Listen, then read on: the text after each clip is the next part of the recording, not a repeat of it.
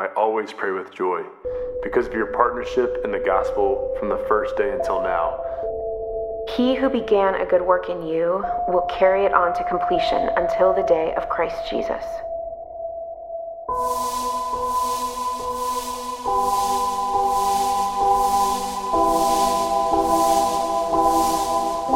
For to me, to live is Christ, and to die is gain. Whatever happens, conduct yourselves in a manner worthy of the gospel of Christ. In your relationships with one another, have the same mindset as Christ Jesus. Whatever is true, whatever is noble, whatever is right, whatever is pure, whatever is lovely, whatever is admirable, if anything is excellent or praiseworthy, think about such things. Whatever you have learned or received or heard from me or seen in me, put into practice, and the God of peace will be with you.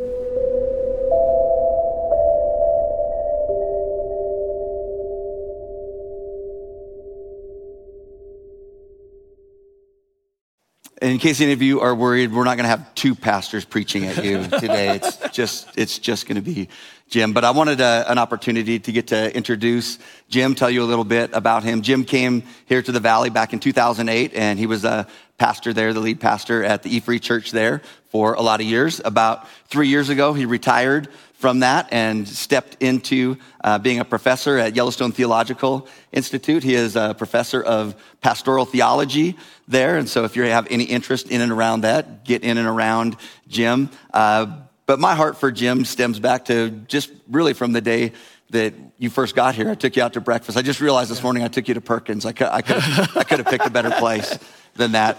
Uh, but at that breakfast, you just have those times with people and you just say, uh, This is my these are my people, you know, and our hearts were connected. We've got a chance to do a lot of ministry together. We've even traveled overseas yep. together uh, doing ministry. And I always just tell people that Jim's my pastor. He's been someone that's been a shepherd over my soul for uh, a lot of years, and especially as I stepped into the role in and around here, he's been helpful to me in and around that. Um, a little bit of another transition in Jim's life. Uh, his daughter, Danae, and his son in law, Doug, are been a part of our church and uh, our church family here, and they just felt the nudge that they wanted to be a part of the church with their family and worship with their family. And so, Jim, although he's uh, attended elsewhere for a long time, has become uh, part of our church. And so, we want to welcome him in and around that. And we also want to give him a real warm journey welcome as he brings the word to us today. Let's give him a hand. Love you, Jim. I'm telling you, God and grandkids are persuasive and our grandkids are here, and we get to worship with them on a regular basis now. So it's good to be here and part of Journey Church. And we're in a series of messages called Discovering Joy. Uh, Kay Warren just gives a definition of joy. It's this Joy is the settled assurance that God is in control of all the details of my life, the quiet confidence that ultimately everything is going to be all right, and the determined choice to praise God in all things. Great definition. And I've been praying for you, knowing that I would speak to you this morning, that your joy would increase. Some of you may be joyless, and I want you to be joyful. Some are joyful, and I want you to be joyfuller. but the objective of our time together is that we could really experience this joy that God has for us. So, to that end, I've been praying for you, and I encourage us all now to pray that the Spirit would speak to us at this time, that He would teach His truth to us so that we could be joyful. So let me lead us in prayer, and then, uh, then I'll start. Uh, look at, we'll look at God's Word. Father God, we come with um, open uh, ears to hear what you have to say to us. We pray that you would speak to us and we would hear your truth. And we pray this in Jesus' name. Amen. Now, if you're here and you're like uh, in your 20s or 30s, just raise your hand, raise your hands up there. I want to see those hands. All right, all right, all right. Here, this may not come as a surprise to you, but I don't know much about your music. and so, to remedy my ignorance, what I do periodically, I started this a few years ago, is while exercising, I just began to listen to a playlist of top hits, and it's been educational. Uh, a year ago, I think it was, uh, it just came up on the playlist. I, I listened to a song by Cardi B for 30 seconds before I realized it wasn't age appropriate. And I'm 62. The other thing I learned is this is you know on the playlist there's these little E's by certain songs. That means erase. So go through your playlist and erase every one that has an E by it. So I've learned that. Uh, I've learned that uh, Taylor Swift has a new album out, and, and I'm not a hater. She, she is my current anti hero. And another song that I listened to by artists I was aware of, but I hadn't heard her, her work, is Billie Eilish. And I was mesmerized by her melancholy music. Uh, the song that came up was the song simply titled TV. And in it talks about a period of isolation and aloneness that she experienced. And this is how the song opens. She's talking to her lover, and she says, I don't want to talk right now. I just want to watch TV. I'll stay in the pool and drown so I don't have to watch you leave. We learn through the rest of the verse she's watching the uh, show Survivor and sing, uh, talking about that song, uh, that show, sinking in the sofa while they all betray each other. And then she asks, What's the point of anything? She continues. Now, all my friends are missing again, because that's what happens when you fall in love. You don't have the time, you leave them all behind, and you tell yourself it's fine. And she's having this moment of domestic solitude where she's isolated from her lover and doesn't want to talk, as, watch as he leaves. But she's no longer has her friends and she's alone in this moment. And she captures the emotion of that so well.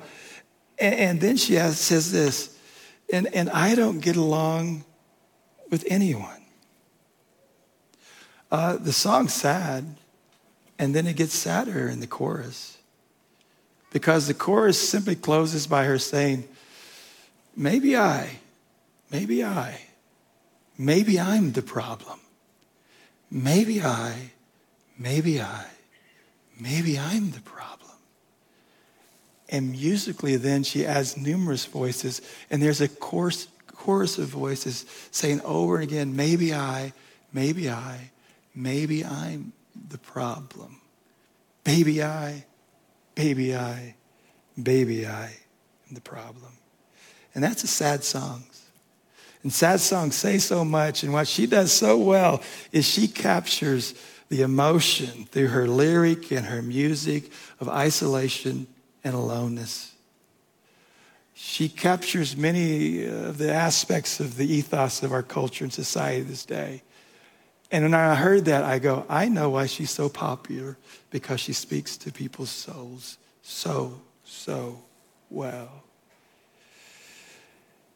That's a sad song that teaches us a good truth, though, that in Scripture, we have this morning a gospel dilemma to this human problem of isolation and aloneness.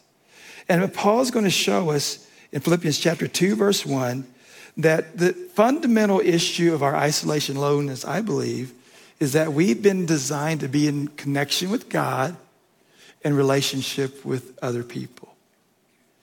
And when those are broken, then we have this sense of isolation and aloneness. So this morning, the sermon title is this Unity and Community How to Live in Relationship with God and Others. And in Philippians chapter 2, it divides easily into two parts. Verses 1, 2, and 1 through 4 is a message to obey, and chapters 5 through 11 is a model to follow.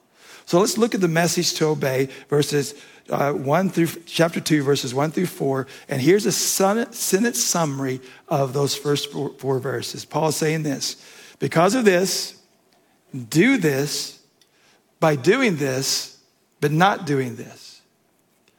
Do this, excuse me, because of this, do this by not doing this, but doing this. So let's go through this. Because of this, verse one. Therefore, if you have any encouragement from being united with Christ, if any comfort from his love, if any common sharing in the Spirit, if any tenderness and compassion. So he begins talking about unity with God and others by saying, first of all, because of your unity with Christ, you experience comfort, love, a tenderness, and a compassion. And he draws it back to our unity with Christ. You see, the point he's making is this is in building community with other people, we start first with building relationship with God. See, we've been designed by God to be in relationship with God. And if that relationship is broken, there's an emptiness within us. Some people call this a, a, hole in our soul. It was designed by God, and only God can fill it. And this hole in our soul is infinite. And the problem is, we look at finite people and think they can fill this hole in our soul, and they can't. And we're frustrated with people because I have this hole and they're supposed to fill it and they can't fill it because it was designed to be filled by God. So the first thing is this is finding this unity and community is to be united with Christ. And so he's saying, because of this, because you're united with Christ, you have something in you to give and live out in a relationship to others. Are you united with Christ? You know, you, you don't have to be mad at God to be distant from God. You just need to ignore Him. And I believe that God has designed you to be in relationship with Him. And we come into relationship with God through the person and the work of Jesus Christ where we rest in Him. So, how are we united with Christ? In the beginning of John, John's gospel, in John chapter 1, verse 12, uh, it says, Yet to all who did uh, receive Him, to those who have believed in his name, to them he gave the right to become children of God. That's how we come in relationship with God. Not just relationship, but we become adopted and identify with Him. And so, what we have is this, as followers of Christ, is the adoption of the family, and we become His child. Have you done that? Have you been united to God through the person of Jesus Christ? So, because of this, he's talking to the church, then he says, Do this. Because of your unity with Christ, live in unity with others. Then make my joy complete by being like minded, having the same love, being one in spirit, and of one mind. Uh, Paul is in jail, but he's joyous. And he says to the church in Philippi, I have joy, but you'll make it complete if you have this unity and community. And he describes it being like minded, having the same love, one in spirit, one in mind. Now, look at that for a moment. We want that. We long for that type of relationship with other people. And you know why? You were created for it. A place where you're with people that love each other, have the same mind, and have the unity. So here's my quandary. Here's my personal dilemma. I want that, and I just want to watch TV. I want that, and I just want to watch TV. And sometimes you have to surrender certain things to be in unity. But I think we all know the deepest part of us, we're created for that community. Why? Because when you're united with Christ, you've done this, then do this, live in unity with other people. And he goes on to say, even though we long to have that, don't do this in the next verse, verse 3. Do nothing out of selfish ambition or vain conceit. I think what he establishes here is two of the greatest inhibiting factors to being united to Christ and living in unity with God's children. It's pride and it's selfishness. Vain conceit, selfish ambition. These are the two things that can keep us to moving into the community that we actually long for. And if we look at ourselves honestly, we can point at those two and go, maybe that's, maybe that's, maybe that's the problem that's keeping us apart. Um, my wife and I, uh, Kim, uh, especially when we were earlier in marriage, uh, we would have some arguments and we'd fight back and forth, and and uh, you know we'd be going back and forth, back and forth, back and forth. And I really, at that moment, I really understood some of the problems of our relationship is just that that selfishness and that pride. And one of the things I, I just really hated when we were having an argument is we'd be going back and forth, back and forth, and she would say something to me, and this thought would come into my mind, and this really bugged me when it would come into my mind. It would come into my mind, it was this. She's right. You been there? Yeah, you've been there? Yeah, yeah, yeah. They're right. And I'd be so proud that I wouldn't admit it.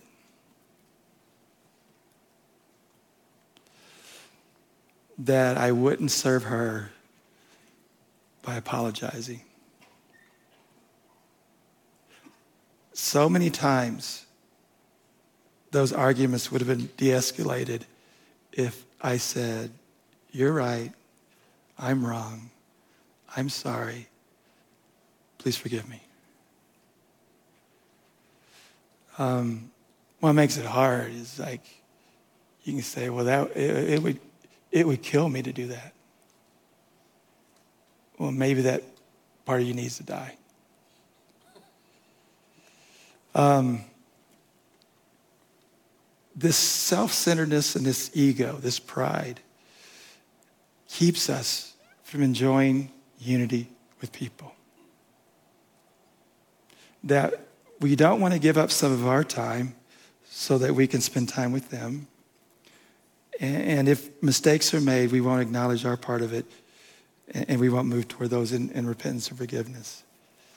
Listen, I don't want to bruise your ego, I want to crush it. Because if we're all honest with each other, there's a piece of us that's dark and it needs to die or at least diminish. And it needs to be replaced with a healthy identity of your self identity in the person of Christ. So I can live of one or two ways try to live according to the ego I construct, or I can live according to the imputed righteousness of Christ and my adoption as family and live from the fact that I'm a child of God. What's better? The ego I construct or my adoption as a child of God? And what moves me toward people is when I move from my status and identity as a child of God. One part of us needs to die so another part can live. That you are an adopted child of God to live in a relationship with God and with others as well. Uh, we identify some of the problems there. And it says, but do this. And he gives us a way to go about it. Rather rather in humility Value others above yourselves, not looking to your own interest, but each of you to the interest of others. You see in, in, in this verse here, this is the antidote to the poison, isn't it? The, the poison of pride and selfishness, rather in humility, value others above yourselves. Not looking to your own interests, selfish ambition, but each of you to the interest of others. This is kind of funny when you look at what he's saying there. He's saying, hey, it's in your self interest to look out for the interest of others. The most self serving thing you can do is serve others instead of yourself. Those are the two solutions to the poison that inhibits us from being in the relationship that God calls us to be by doing this. Now, when you look at that, rather than humility, value others above yourselves, not look, looking to your own interests, but each of you to the interests of others, that's a big ask. So here's this message to obey Uh, do this by not doing this, but do this. So you can have this. He, he moves from that now to a model to follow in chapter 2, verse 5. He says, In your relationships with one another, have the same mindset as Christ Jesus. And what we see here is then he is the model to follow. Now, as I was studying uh, verses 5 through 11, two things of all things came to mind. A verse that Jesus said, and the Gateway Arch in St. Louis, Missouri.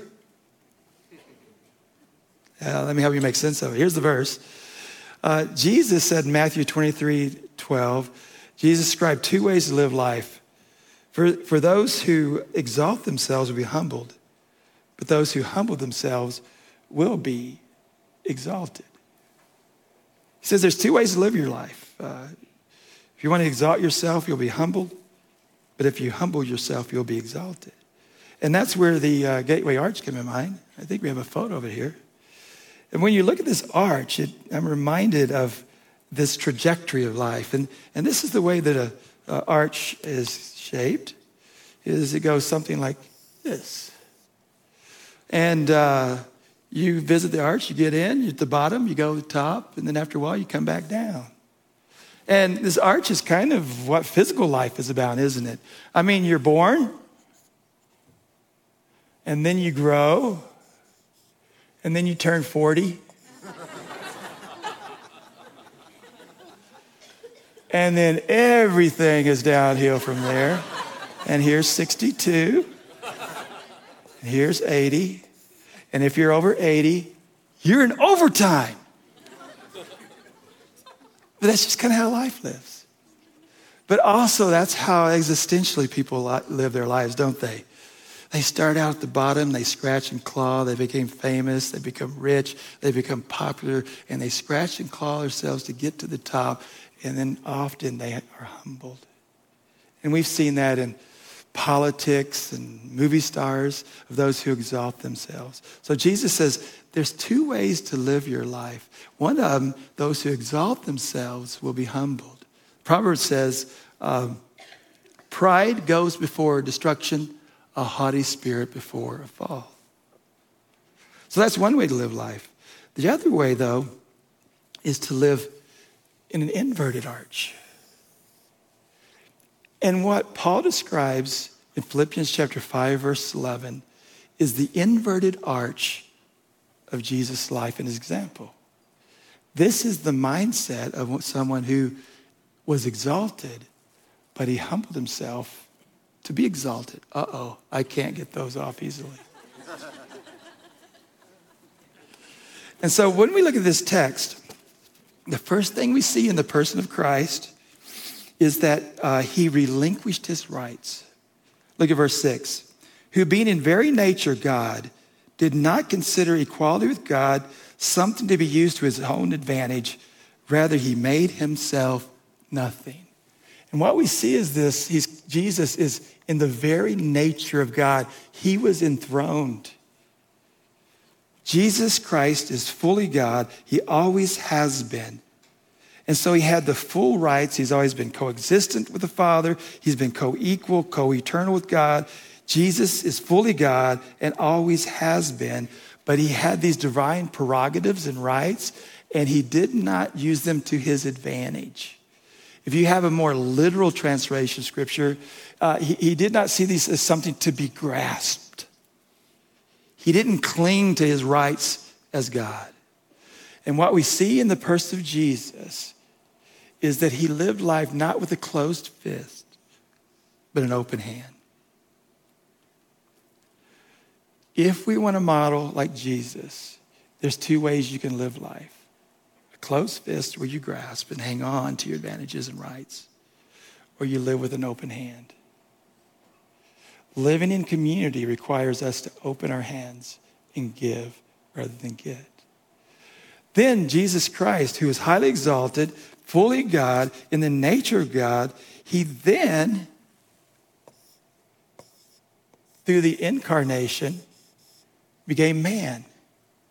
So he went from his. Uh, glory to the incarnation where God became man in the person of Jesus Christ. We see this in verse 7 by, very, by taking the very nature of a servant, being made in human likeness. So he's in the very nature of God, but he took the nature of the servant.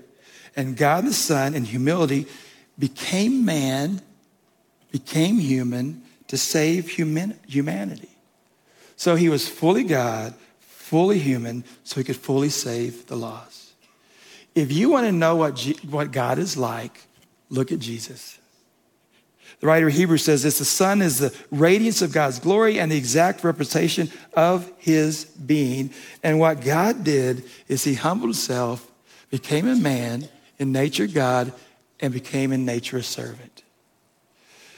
Serving is how we build community where we move and serve other people's rather than clinging to our own rights, we act as a servant and we take the nature of a servant.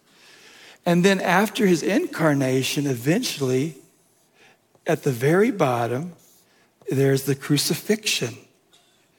And being found in appearance as a man, he humbled himself by death, becoming obedient to death, even death on the cross. And at the low point of his humility, he experienced death so that we could be reconciled to God. The purpose of the cross is Jesus died so we could live. He bore our sins so that we could be forgiven our sins. He was forsaken by God so that we could be accepted by God. This is a demonstration of how much God loves us.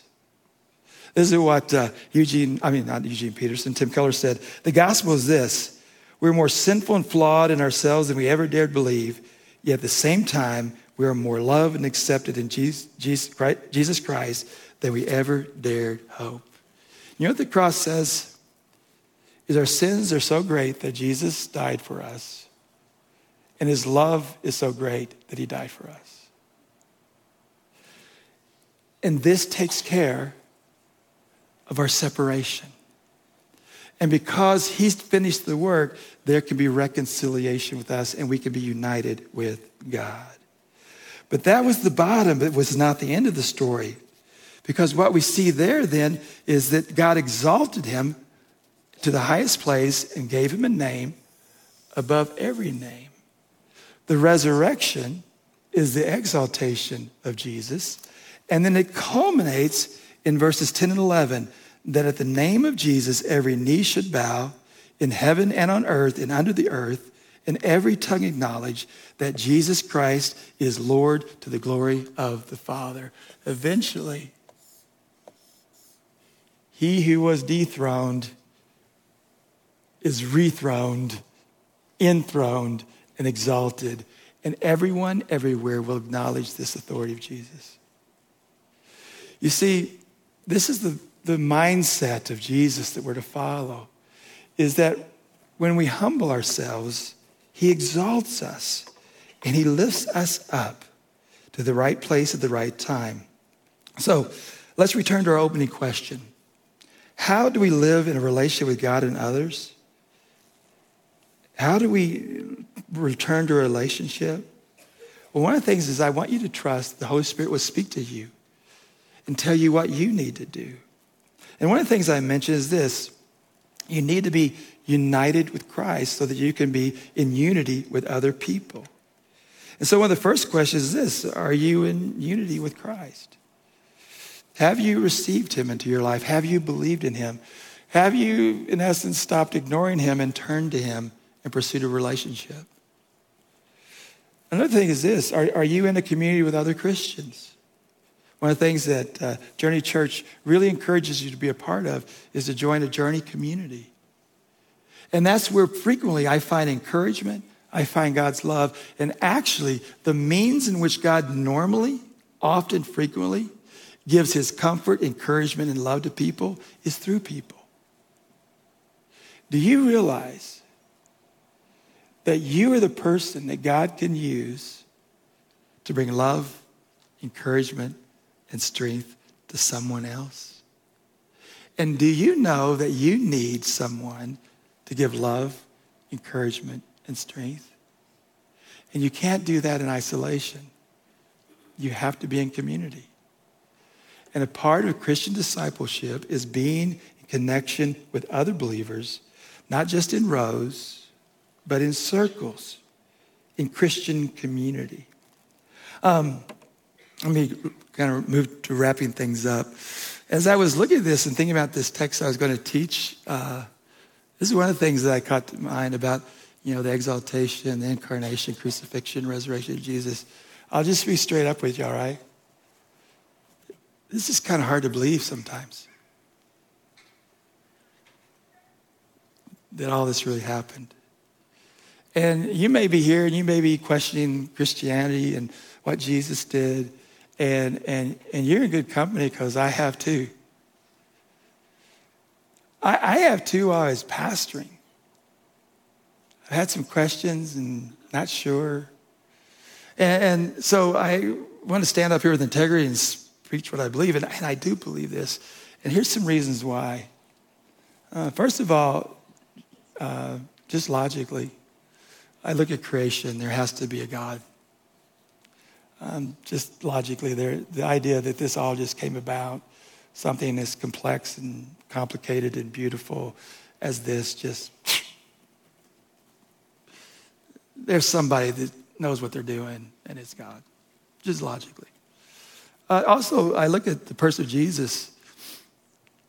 This all happened 2,000 years ago, and, and here we are gathered around. There's just something about the longevity, there's a staying power of this message of Jesus Christ. The other thing is, the more I study the person of Jesus Christ historically, and just look at him as just a human leader if you don't believe that he's God, he's a compelling person with a profound influence. The other thing is just the universal influence of this little movement that started in, in, in Israel 2,000 years ago has now spread around the globe. But another reason that's been consistent for me over the years as I followed Christ is I just have this sense that there's a God who loves and gives comfort and strength.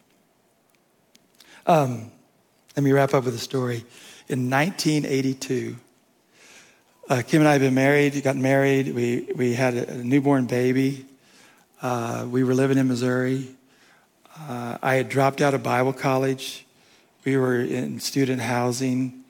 Um, and I knew that we had to move out because I was dropped out of college. And I was working part time at a Mexican food restaurant. And we really were wanting Kim to be able to stay at home with the baby. And here I am, like 22, 23. It was, it was just crushing me. And I walked out on the second, we lived on the second floor of our apartment. And I was getting ready to go to work, and I just sit down on the, on the concrete because we didn't even have a chair outside our door. And it was just all this weight was crushing on me. And before I was going to work, I was just sitting there kind of collecting myself. And all of a sudden, this bird flew by. And the Holy Spirit brought to mind in God's word something that Jesus said in Matthew 6 26. Look at the birds of the air. They do not sow or reap or store away in barns, and yet your heavenly Father feeds them. Are you not more valuable than they? And, and when I read that, do you know what happened? I had comfort. I had joy. I had peace, even though I had to figure out where to live, a job I didn't enjoy, financially strapped. I had that joy. That was in 1982. And that's been a consistent part of my life. Sometimes I haven't felt zero, zilch, not a nothing. But most of the time, there's this sense of I, what Kay Warren described this joy that is a settled assurance that God is in control of all the details of my life, the quiet confidence that ultimately everything is going to be all right, and the determined choice to praise God in all things. And as I look at that moment in 82, it set in line of a trajectory of walking with Jesus, experienced his joy that brought me to the point where I'm standing here talking to you today. I want all of you to experience the joy of being in a relationship with the God who created you. And I want you to enjoy the unity of being with like minded believers because I believe you were created for that. Let me pray for you. Father, thank you for the words of Paul and the truth that he gives us. Teach us, Father, how to rest in you. Lord, if there's someone here who is not united with you by becoming a believer, may your spirit speak to them and draw them to you. And may they turn towards you rather than from you. May they stop ignoring you and pursue you. Because you created them to be in relationship with you. Father, open our eyes to opportunities to live in relationship with other people. And Lord, we ask that we would be a church that is characterized by joy. We pray this in Jesus' name. Amen.